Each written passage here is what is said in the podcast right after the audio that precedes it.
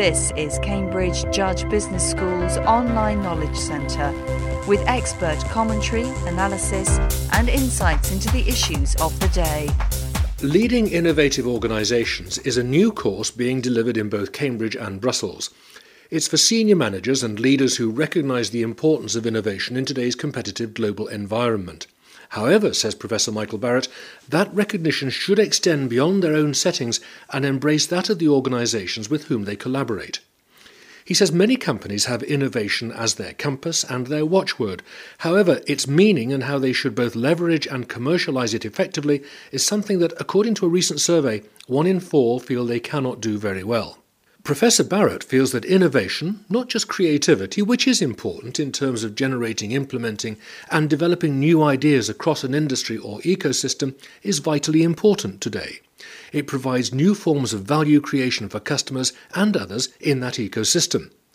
But there is frequently confusion between the two words, creativity and innovation. Innovation necessarily in, in, encompasses uh, creative processes. Uh, creativity being at the front end of trying to generate new ideas is, is crucial. Um, but it's not, it's only part of the story, as you suggest. It's certainly, we need tools, approaches, a creative culture to, to generate new ideas, but we also need to have ways of organizing within the in organization processes and a culture of innovation that allows us not to be a one off effort but is maintained and, and strengthened across uh, over time in the organization. You've used words like strategic, mm-hmm. you've also used ecosystem. Now, yeah. in some respects, they, they could be actually seen as limiting innovation, limiting creativity, because the implication is that mm-hmm. you want to, you want to process something, you want to, to invent something, you want to yes. produce something. Yes. Therefore, it's got to be done in this way, yes. not that way. Yes, you're absolutely right. There's what's often termed the paradoxes of innovation. Because on the one hand, we think of immediately creativity as perhaps more unstructured, chaos, allowing requiring more loose forms of organizing, and indeed those are crucial. At the same time, they've got to be connected to our strategic vision.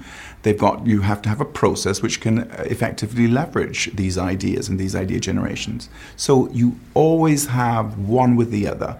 The sense of loose and tight coupling, the sense of allowing space, but also having measures that help us to understand how effective our innovation processes are. And in the course of, of leading innovation organization, do you draw on examples? Do you use case studies? Oh, absolutely. Uh, multiple case studies throughout. Uh, we have a number of instructors. We have, for example, uh, Christoph Loch, who's, who uses uh, real life sort of simulations to tie understandings of strategy through to managing portfolios uh, of innovation strategically. And so th- there are both real life simulations, there are a number of case studies. So, for example, looking at business model innovation, things, one of the areas that I'm working on at the moment, which is fascinating, is how pharmaceutical companies need to really develop new business models to, to, to survive the next few years. Currently, they, they still have uh, quite a bit of money in the bank, if you like, but that's running out because you've got really um, crises around their patents, the life expiry dates are, are shortening, you've got increased competition from generic drugs. So their whole business model has to shift because essentially how can they keep investing more and more money in R&D and having less and less blockbuster drugs as they're called. So how how how to develop new business models, for example, around services, which is something they haven't looked at much before because they've never needed to, uh, such as adherence to medicines, medications, um, and, and other kinds of, uh, of, of um, approaches is, is crucial for, for pharma companies to really innovate their business model around new strategies for them to compete and to indeed survive without a blockbuster approach. Obviously, they will see the, the, the merits of that, they will see the common sense behind that. Mm-hmm. But you will know from your position that getting a major company or major companies like that is rather like getting a, a, an oil tanker yes. to change course. Yes. It can take yes. forever. Absolutely. The transition is extremely difficult. You're absolutely right. uh, how to move, for example, from products to services, which is something that we talk about in the course, that transition requiring totally new ways of thinking, uh, getting new mindsets around the culture, uh, incentivizing even sales forces to market uh, services in very different ways to products is crucial. So we do spend quite a bit of time in the course looking at how to build an innovative culture and how to manage that transition of cultural change around the pro- around developing and strategizing more effectively for innovation. The course is split into two centres, isn't it? One in Cambridge and in Leuven in Belgium. What is the advantage of that? Well, we, we believe that we're both situated in very s- strong ecosystems. It's, for example, the, the, Cambridge around the Silicon Fen and also in, in the Leuven, Ghent and, and wider Aachen area has a very strong uh, ecosystem, one of the top ones in Europe. So but we believe that there are huge benefits for participants to come on the course and to also learn and, and, and have good networking and integration opportunities with innovative partners in these different ecosystems. Also, the um, being centered in Brussels, the, the policy angle on innovation, which is extremely important for leaders to be aware of. What are the new policies that are emerging for innovation, and how do you uh, manage your organization in, in, in, in recognition of those policies, is something which we also develop in the course.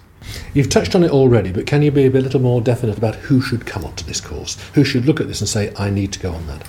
Yes, increasingly we're seeing that organizations are organizing more effectively for innovation. So they are putting really quite senior managers in charge of the innovation function.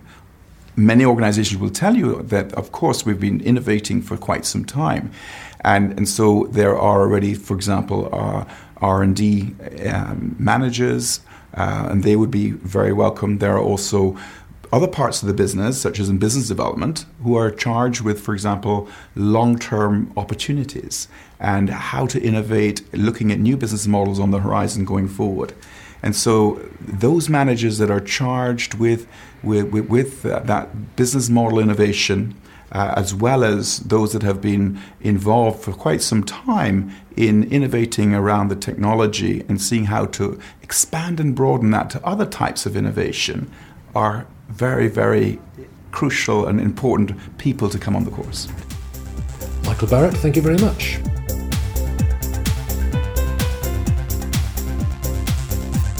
This programme was produced by Cambridge Judge Business School as part of its online broadcast series.